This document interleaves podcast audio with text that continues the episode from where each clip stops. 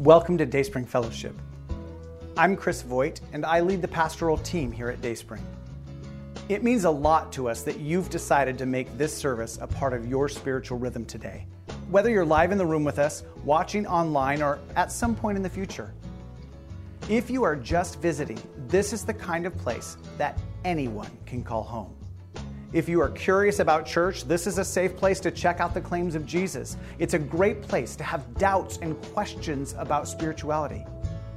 If you followed Christ your whole life, this is the kind of place that cares about your spiritual journey. We are committed to helping you grow. You can learn more about us as a church by exploring our website at dsf.church, by checking out our Facebook page, or contacting us by phone or email. If you need help figuring out the next step to making Dayspring your church home, or if you just have questions, please let us know. We'll help you find the answers. For today's service, you can find study questions in the resources section of our website. And now, let's join our service.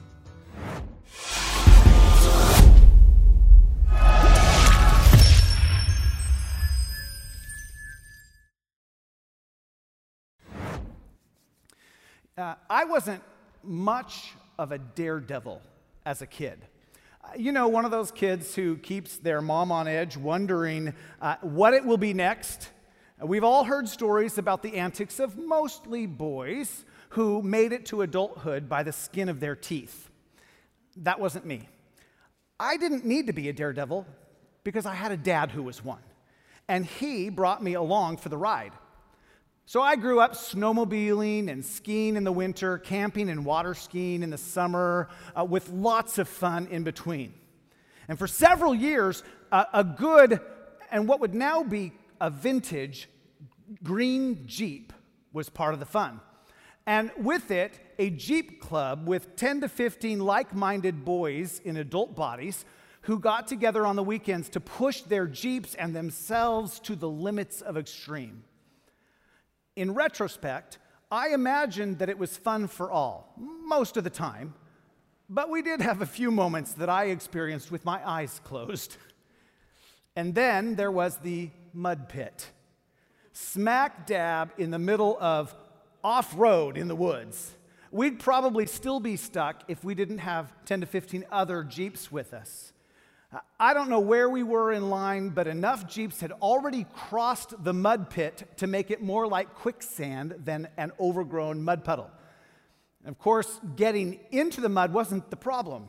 Sinking down past the axles wasn't the problem. The problem was getting out. And it took a couple of hours. Like, have you ever been in a pit you couldn't get out of? Of course you have. We all have. That's why we're working our way through this series how to get through whatever you're going through. We've all been in pits financial pits, emotional pits, relational pits. And as we've discovered, there are some things in life that we can't avoid. We can't go around them, we can't bypass them, we can't go under or over. We just have to go through them. Nobody makes it through life without experiencing loss. So we're learning how to process the grief that comes with loss in an emotionally and spiritually healthy way. So we come out the other side stronger with deeper roots and more trust in Jesus. Uh, this morning, we're entering the second half of the series, which means that if you're joining us for the first time today, we probably should catch you up just a little. Uh, we've been looking at the six different stages or responses or phases to the losses we experience in life. Whether you lose your job or you lose your health, maybe you lose your spouse or another loved one to death, or maybe you lose your spouse to divorce. You might lose your innocence. You might lose your security. There's no end to the kinds of losses we experience. In the, this past season, we've all lost whatever normal was to us. We've uh, looked at three of those six stages so far shock, sorrow, and struggle. Today we're going to look at surrender, and then in the next few weeks, sanctification and service. It's important to grasp that though we are describing them in a linear way, When life hits us up alongside the head, we don't experience them that way. It's not like you go through one and that's it, you're on to the next one, and then you're done.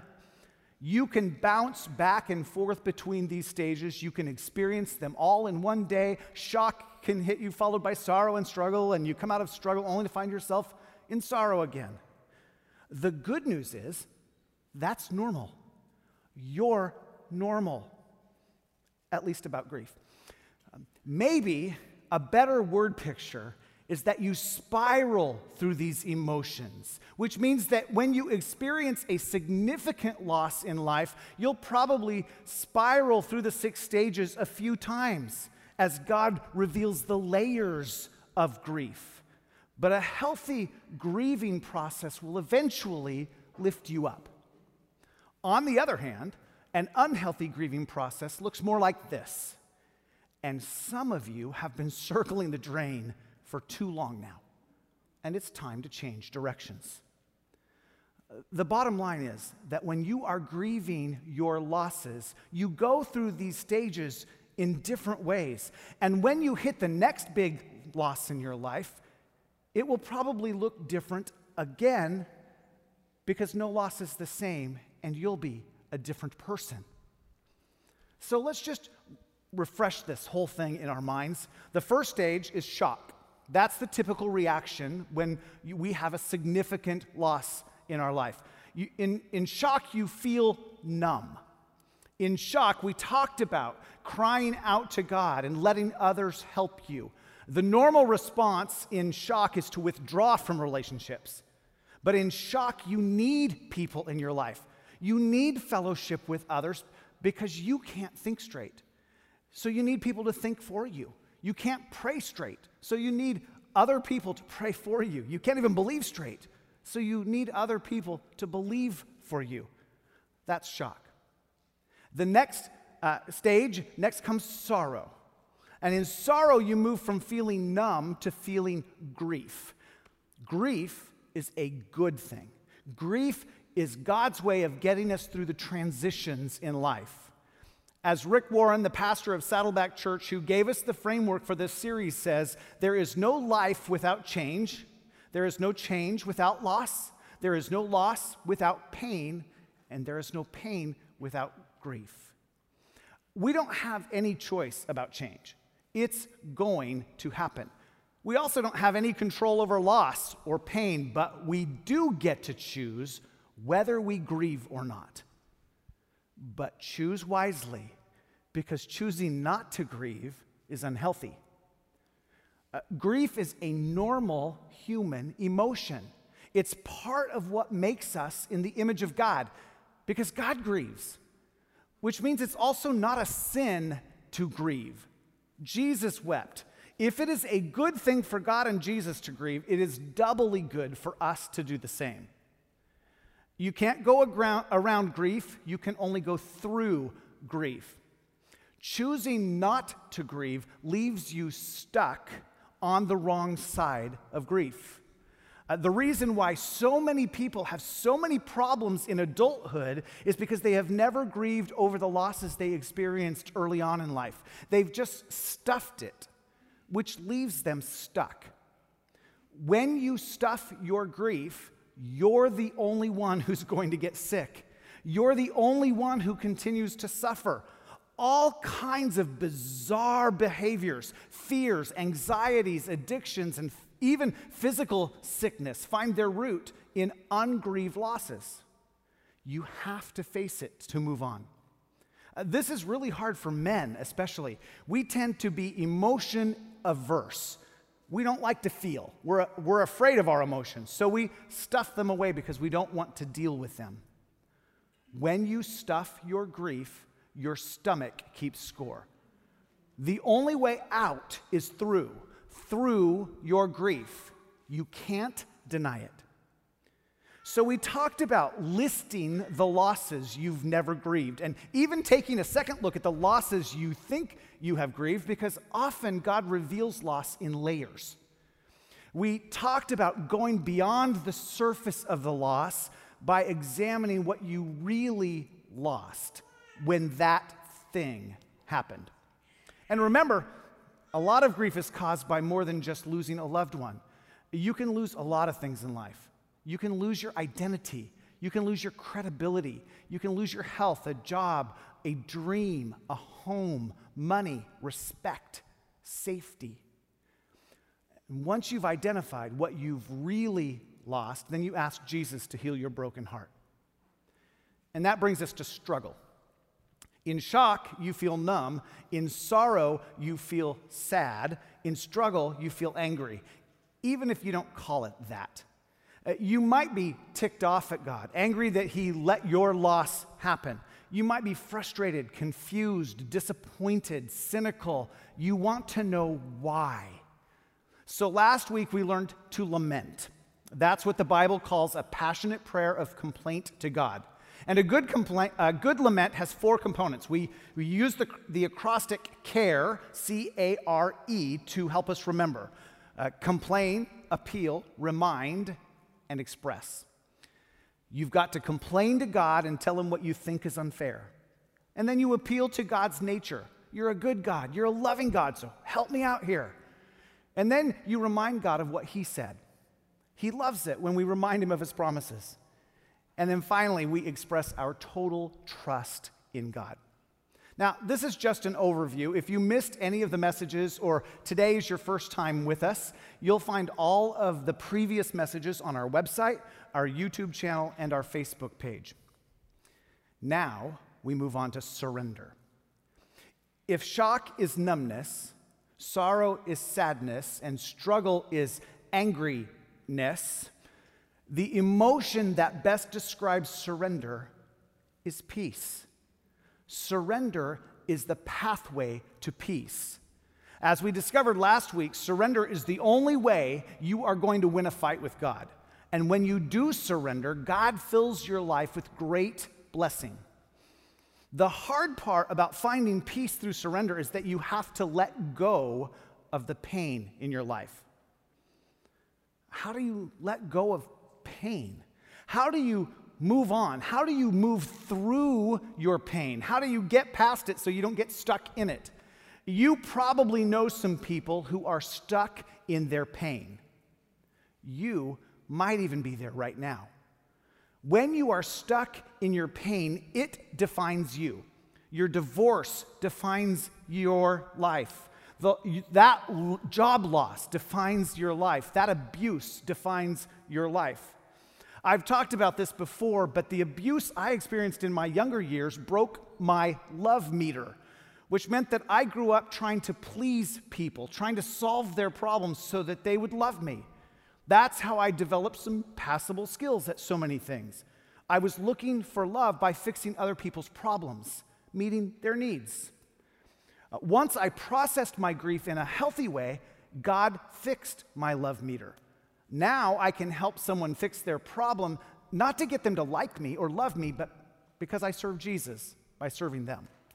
My pain, my brokenness no longer defines me or controls my motives behind the scenes. It no longer defines me, I define it. And when it is useful, I'll pull it out of my fanny pack size baggage and then put it away again. And I've just done exactly that.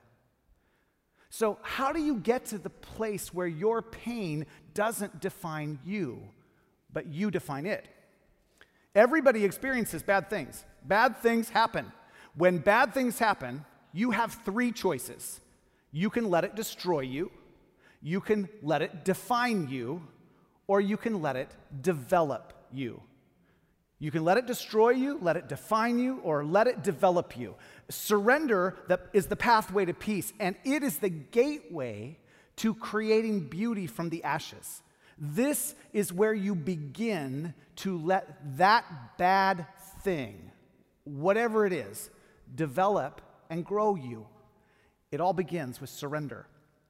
So let's look at one of the stories of David and, and see if we can figure out how this works. I don't know what losses you've had in your life. I don't know what losses you or I will have in the days and years to come, but I hope we learn to respond to them like David. If you've got your Bible with you, turn or navigate to the Old Testament book of 2 Samuel chapter 12. While you are getting there, let me give you the backstory of this scene in David's life. Uh, David was the second king of Israel. As kings go, he had his priorities straight most of the time. He didn't act like all the other kings in the nations around him. Uh, in those days, kings didn't follow the law, they defined the law. What they said goes, went. Who they hated, died. What they wanted, they took. That was normal king behavior. David wasn't that kind of king. He knew that he didn't define the law, God did. And he was just as accountable to God's law as any other person, maybe even more so because of the authority entrusted to him. He feared God. He honored God. He loved God and God's ways. So much so that God himself described David as a man after God's own heart. Most of the time. But Bathsheba really was a knockout. there she was, sunbathing on the roof, a roof that he could see from his balcony at the palace. And yes, she was Uriah's wife, Uriah, a faithful servant of the kingdom. But she really looked good in a swimsuit. So he invited her to the palace. A few drinks later, she is pregnant. David's plan to make Uriah think it was his has failed, so David has Uriah murdered. You see, normal king behavior. He even made it look like an accident so no one would know. For a moment, he forgot about the big someone he spent most of his life devoted to. Now, of course, most of us are familiar with this story. God didn't let him get away with it. There are long term, unfortunate consequences of this indiscretion that will follow David the rest of his life. But there is also a short term consequence the baby will die. After delivering God's message of judgment to David, the prophet Nathan returns to his home, and as he travels, the baby gets sick with this deadly illness. Let's pick up the story there, beginning in verse 16. David begged God to spare the child. He went without food and lay all night on the bare ground. Now, David is freaking out. Like any good dad, he is on the floor and begging and crying and weeping. He's fasting, he's praying to God. The elders of his household pleaded with him to get up and eat with them but he refused. Like everybody's worried about him. The leaders of the kingdom are pleading with him to eat with them. They've probably got some papers that need to be signed and some decisions that need to be made as well. And this goes on for days no food, no eating, just praying. And then on the seventh day, the child died. David's advisors were afraid to tell him. He wouldn't listen to reason while the child was ill, they said. What drastic thing will he do when we tell him the child is dead? And now they're really worried about him. If this was how he responded to a sick child, what would he do when he learned the child had actually died? This could break him. They clearly haven't been let into the backstory. They don't know what David knows. Verse 19 When David saw them whispering, he realized what had happened. Is the child dead? He asked. Yes, they replied, he is dead. Now, that's the setup for what happens next. David faces great loss, and he knows it's his fault. He's the reason this child has died.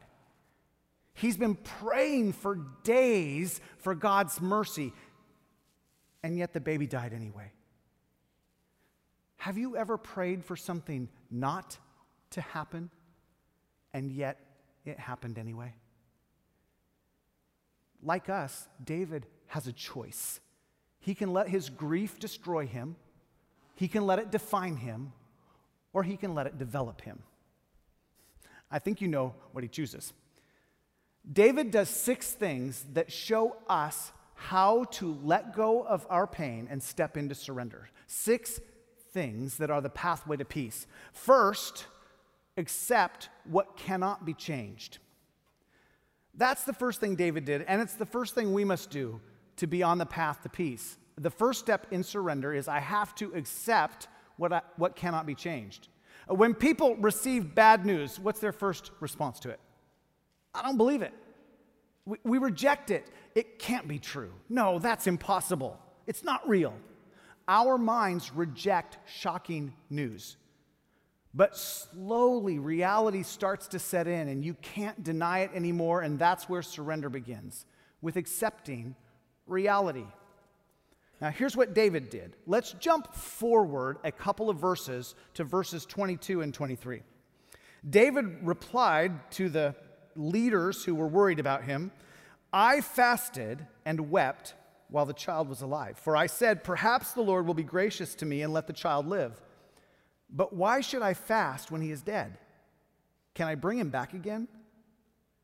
No, nothing is going to bring the child back again. What is David doing? He's accepting what can't be changed. Accepting doesn't mean you stop caring, you do. Accepting doesn't mean it doesn't hurt, it does. Accepting doesn't even mean that you think what happened is good. It's not. None of that is acceptance. Acceptance simply means I can't change it. David said, My son has died.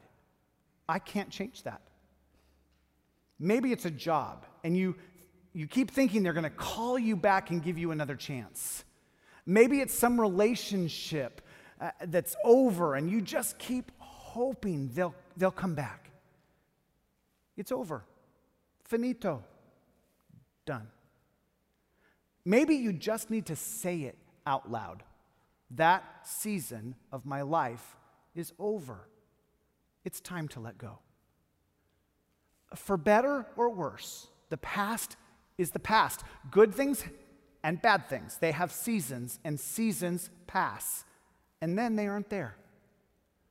Some of you have had a dream that hasn't happened. It's over. Time to get a new dream, a new vision, a new goal for your life. That's the first step. Accept what can't be changed. And then maybe this will help you do that. The second step is to remember it's not the end of the story. It's not the end of the story. When you're in the thick of grief, when you are experiencing devastating or catastrophic loss, it is normal to feel like this is the end. This is over. Nothing good will ever come of it. Everything is lost. David had a different viewpoint. As he experienced the loss of his son, he was able to focus on the hope of the future, believing that God wasn't finished. Verse 23 ends with this I will go to him one day, but he cannot return to me. David understood and accepted that his son would never be with him again on this earth.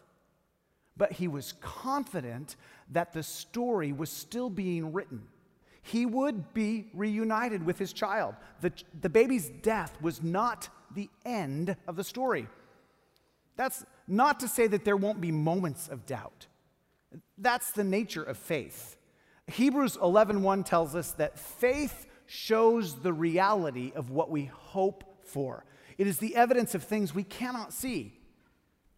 The reality of what we hope for, not the reality of what we know for if we know it isn't faith. Faith leaves room for our doubt.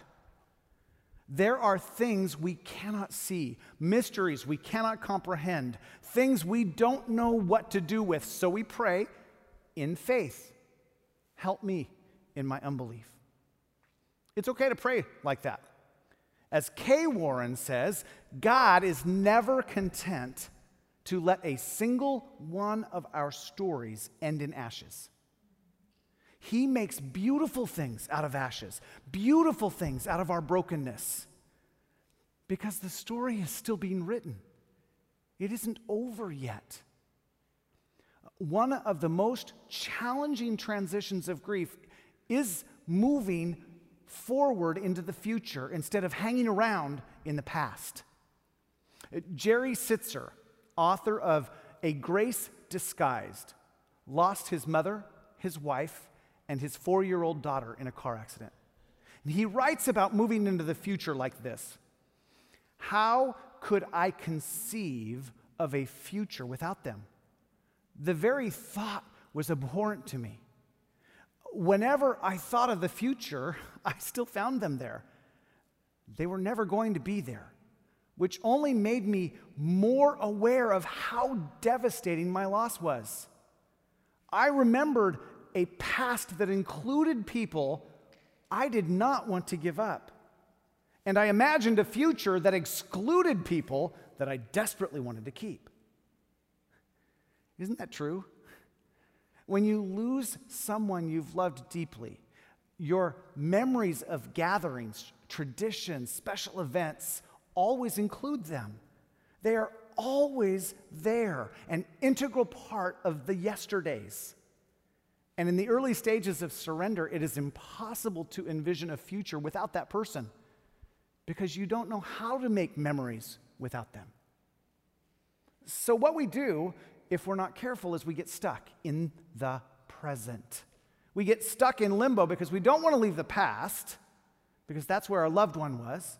And we can't envision a future where they're not there, so we stay in an uncomfortable limbo in the present. And then a nagging sensation of guilt begins to creep in because it's been six months, it's been a year, and you're beginning to breathe again. But as you think about moving into the future without that loved one, am I forgetting or neglecting? Whatever loss you are facing, this is a pretty common response to grief. I don't want a future without my loved one.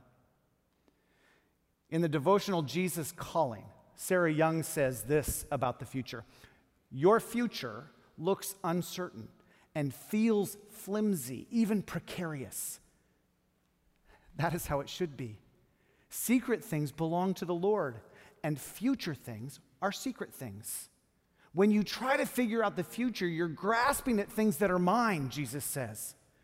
This, like all forms of worry, is an act of rebellion, doubting my promises to care for you. Whenever you find yourself worrying about the future, Jesus says, repent and turn to me, and I will show you the next step forward. And the one after that. Relax and enjoy the journey in my presence, trusting me to open up the way as you go. You may be in a hard place right now, but your story isn't over. God is still writing the ending. The third step the third step we see in the story of David is that you need to take care of yourself. This might seem a little strange, but every one of these steps is an important part of the process if you want to experience the peace of God. Uh, backing up to the first part of verse 20. Then David got up from the ground, washed himself, put on lotions, and changed his clothes. Uh, David took a bath and changed his clothes. Experiencing deep grief and loss has a way of removing the desire to even take care of yourself. But there is a solace that comes with the ordinariness of routine. When you are in deep grief, it can feel like life has just stopped around you. You close into yourself. Who cares about a shower or shave, or brushing your teeth, or what's going on in the world, or even eating can lose its appeal? Nothing tastes right. Sleep can become a challenge, too much or too little, night after night or day after day. Even if you've never been in deep grief, you know what I'm talking about. Shock has a way of paralyzing us, sorrow tends to overwhelm us. But in David, we see an example of what it looks like to respond. He accepted what couldn't change. He couldn't bring his child back. And because he knew this wasn't the end of the story and that each day that passed was bringing him one day closer to the end of a story that would reunite him with his son, he was willing to live in the tension of both mourning and living. In that tension, he was going to keep moving forward. So he got up from the ground and he began to take care of himself again. If we're going to go on living, we're going to have to, to take care of ourselves. These are symbolic acts. I doubt that his heart was really in a nice shower, although a nice hot shower can cure lots of ills. But these were symbolic acts that demonstrated his decision to go on living. And that's what we need to do if we want to live in that tension of grief and life. Which brings us up to step four refocus on God through worship. Uh, verse 20 continues He went to the tabernacle and worshiped the Lord. Now, there are a couple of interesting verses in Psalm 73. Uh, this is a psalm written by Asaph, who was grieving the corruption of the rich and influential. And in verses 16 and 17 of his, this lament, he writes, So I tried to understand why the wicked prosper, but what a difficult task it is. Then I went into your sanctuary, O God, and I finally understood the destiny of the wicked. Uh, circle the first part of verse 17. Then I went into your sanctuary, and I finally understood. David knew that worship can expand our spiritual insight and understanding. So he headed for God's presence with his grief. He knew that when we worship, we begin to catch a glimpse of how God is moving and working in our loss, how he's working in our world. Uh, when we come in humble surrender and adoration, he be- we begin to get a picture of how he's working in our lives. But that's not how we normally respond, is it? The great temptation in grief is to turn away from God, not toward Him. It's to run from Him, not to Him, because one way or another, we hold Him responsible. If He has allowed this to happen, even if He didn't orchestrate it like He did in this story with David, we're mad and angry and hurt and heartbroken. So we run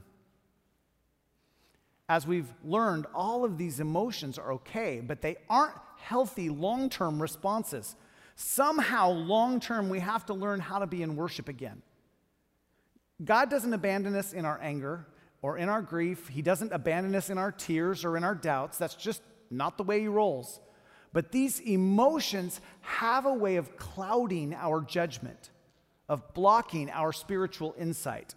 They put a fog over reality. It's hard to recognize what God is at work at when we are lashing out at Him, when we are completely devastated by sorrow. So David went to God's house, to the tabernacle. But don't get confused. It isn't about the place, it's about the presence. As great as this facility is, it isn't about you being physically present in a physical location. It's about you being physically, emotionally, and spiritually present in God's presence. For David, the tabernacle was the place he went because that's where the Ark of the Covenant was. The Ark was symbolic of the presence of God for the Israelites at that time. For us, for some, that might be sitting in the sun on a beach in the presence of God. Or maybe walking through the forest, enjoying God's beauty in, in nature. It could be here in a service. For me, it would be on the floor in front of my space heater. That's where I enjoy the presence of God most of the time. Find the place where you most often experience the presence of God and bring your whole self there. And then maybe shut up and be still in the presence of the Lord. And after a while, run through everything in your life that you are thankful for. That's worship. We're all different people. We all connect with God in our own way. So do that. Find a safe place to scream and yell, shout and argue, question all you want, and then shut up for a while. Then worship in song or in spirit or with words, but worship. In worship, we move toward God. That's what David did. He refocused on God through worship. And then the, the next thing he did was something productive. That's step number five do something productive. In every stage, in shock and sorrow and struggle, part of surrender is to do something productive. Don't let your situation paralyze you. You'll only get stuck. Uh, Say you go into work tomorrow and your boss calls you into the office and gives you a pink slip. Working for the man for 10 years, 20 years. Sorry, you're done. One moment you have a job, the next you don't. You're paralyzed and you can't even think of what to do next. With everything else going around you, you need to start moving. Maybe just a small, tiny step, one step at a time. Here's all of verse 20. Then David got up from the ground, washed himself, put on lotions, and changed his clothes. He went to the tabernacle and worshiped the Lord. After that, he returned to the palace and was served food and ate. After he worshiped, he returned to the palace and ate. Why did he go to the palace? Because he was the king. The palace is his place of productivity, it's the place he works. He's basically saying, I'm, I'm going back to work. This is just a day after his baby died. Do you think his grief is over? Of course not. You don't get over grief. You get through it, but you never get over it. So he is still grieving, still sad, still a tornado of emotions swirling around in his head and heart. You don't have to stop mourning to start moving. You just broke up with your boyfriend. You've had somebody walk out of your life. You had something happen to you that was devastating. You got bad news about your health or your spouse's health. Something's happened. What you need to do at this point is just take a step. The first step. Start moving. It requires faith, but start moving. So, where do you need to take a baby step? A tiny little baby step of faith. What do you know you should be doing, but you've been paralyzed and haven't done anything about it? Take a step of faith. In order to get through grief, you need to move. David went back to the office, ate lunch, and then got down to business. What do you need to do? Do something productive. This is harder for those who don't have jobs or are retired and don't have something that takes them out of the house every day. So they sit at home surrounded by their grief. Maybe your first step is to just go somewhere, walk the mall, visit a friend, volunteer, do something productive. And then last, keep on loving even in your pain. Even in your pain, keep loving. Keep on loving. The natural reaction when, when you are hurt is to pull, pull into yourself, to withdraw from others, to build walls, to protect yourself. I'm never going to let a man hurt me again. I'm never going to let a woman hurt me again. It's too painful. I just won't trust anybody. I'll engage everything but my heart. I gave everything to my last job, and all I got was fired. I may have to work to pay the bills, but I'm not going to fully engage. Who needs friends anyway? It is natural to pull in, to protect yourself, to build walls instead of bridges. It doesn't take long in your relationship with God to figure out that He has a different approach to life. Loving others means that you will experience pain. Love equals pain. But don't be afraid of that. Don't be afraid of pain. Pain actually deepens your love. It makes you a more loving pay, uh, person, not less, when you let your pain develop you. It deepens you. The love that flows out of deep pain makes you even more fruitful. When you lose somebody you love, whether they move away, die, or reject you, it's heartbreaking. But don't build a wall around yourself. Keep on loving. When someone rejects your love, redirect it. There are lots of people in this world who need to be loved. Keep on loving in your pain. You've got to look at what you've got left, not what you've lost. So here's what David did uh, he went back and he loved his wife. Verse 24 Then David comforted Bathsheba, his wife, and slept with her. She became pregnant and gave birth to a son, and David named him Solomon. And because David had the courage to love, the world has been blessed by Solomon's story. He became the wisest man in the world, the wealthiest man in the world. His kingdom eclipsed his father's because David had the courage to risk love again, to risk loss again. Jesus knows what it's like to love in the middle of pain. We call that the cross. He knows what it's like to keep on loving even when it hurts, even when your love is rejected, even when you are mad at Him, yelling at Him, turning our backs on Him. He just keeps on loving. He's the only reason we know what real love is. Have the courage to keep on loving, even through your pain. This is the path to peace. It is the path of surrendering your hurt, surrendering your fears, surrendering your problems, even surrendering your hopes and dreams. God, I just, I give it all to you. I don't know what you might be grieving right now. It might be something minor or maybe something major. Whatever it is, whenever it is, you will go through things in life, and you need to be ready to walk the path of surrender.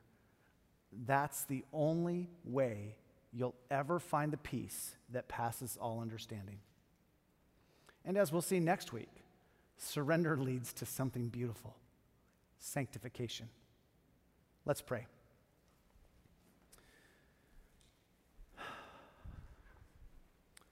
Father, in these moments, I would guess that uh, in this room and watching online, there are people who are in, who are processing various levels of grief and loss. Some who have been stuck for a very long time. Some who have, up to this point, allowed their grief to destroy or define them instead of develop them. May this be a new day. Maybe, maybe this could be the day where surrender begins, where peace begins to fill uh, our lives. And so, Father, even in these moments, I pray that you would speak to each one of us, that you would reveal that next baby step. Maybe even going back a step and revealing an unprocessed loss that's you need to take need to take care of. Father, reveal the next step. And then give us the courage to take the steps. The perseverance to keep on moving toward a God who loves us and has a plan that we can trust in. God, we, we talk about, as, as, Christians, we talk about, we sing about, we, we pray about giving you all of our hearts.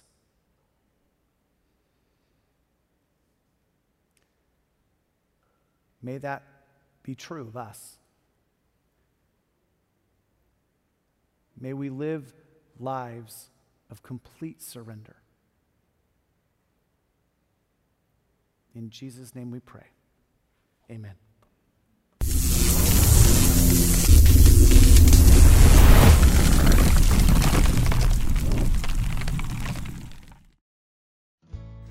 Once again, thank you for joining us in worship today please reach out if you have any questions or want help on your spiritual journey.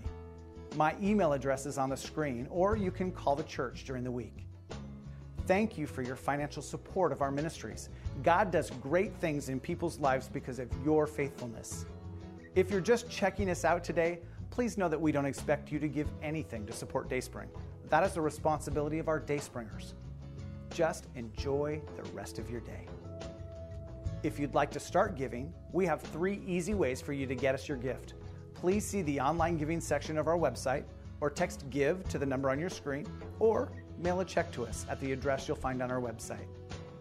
If you haven't done so already, please subscribe, like, and share this service wherever you watch it. The message of Jesus is too good to keep to ourselves. He is the best answer to all of life's challenges. We'll see you next week. Go in the grace of God.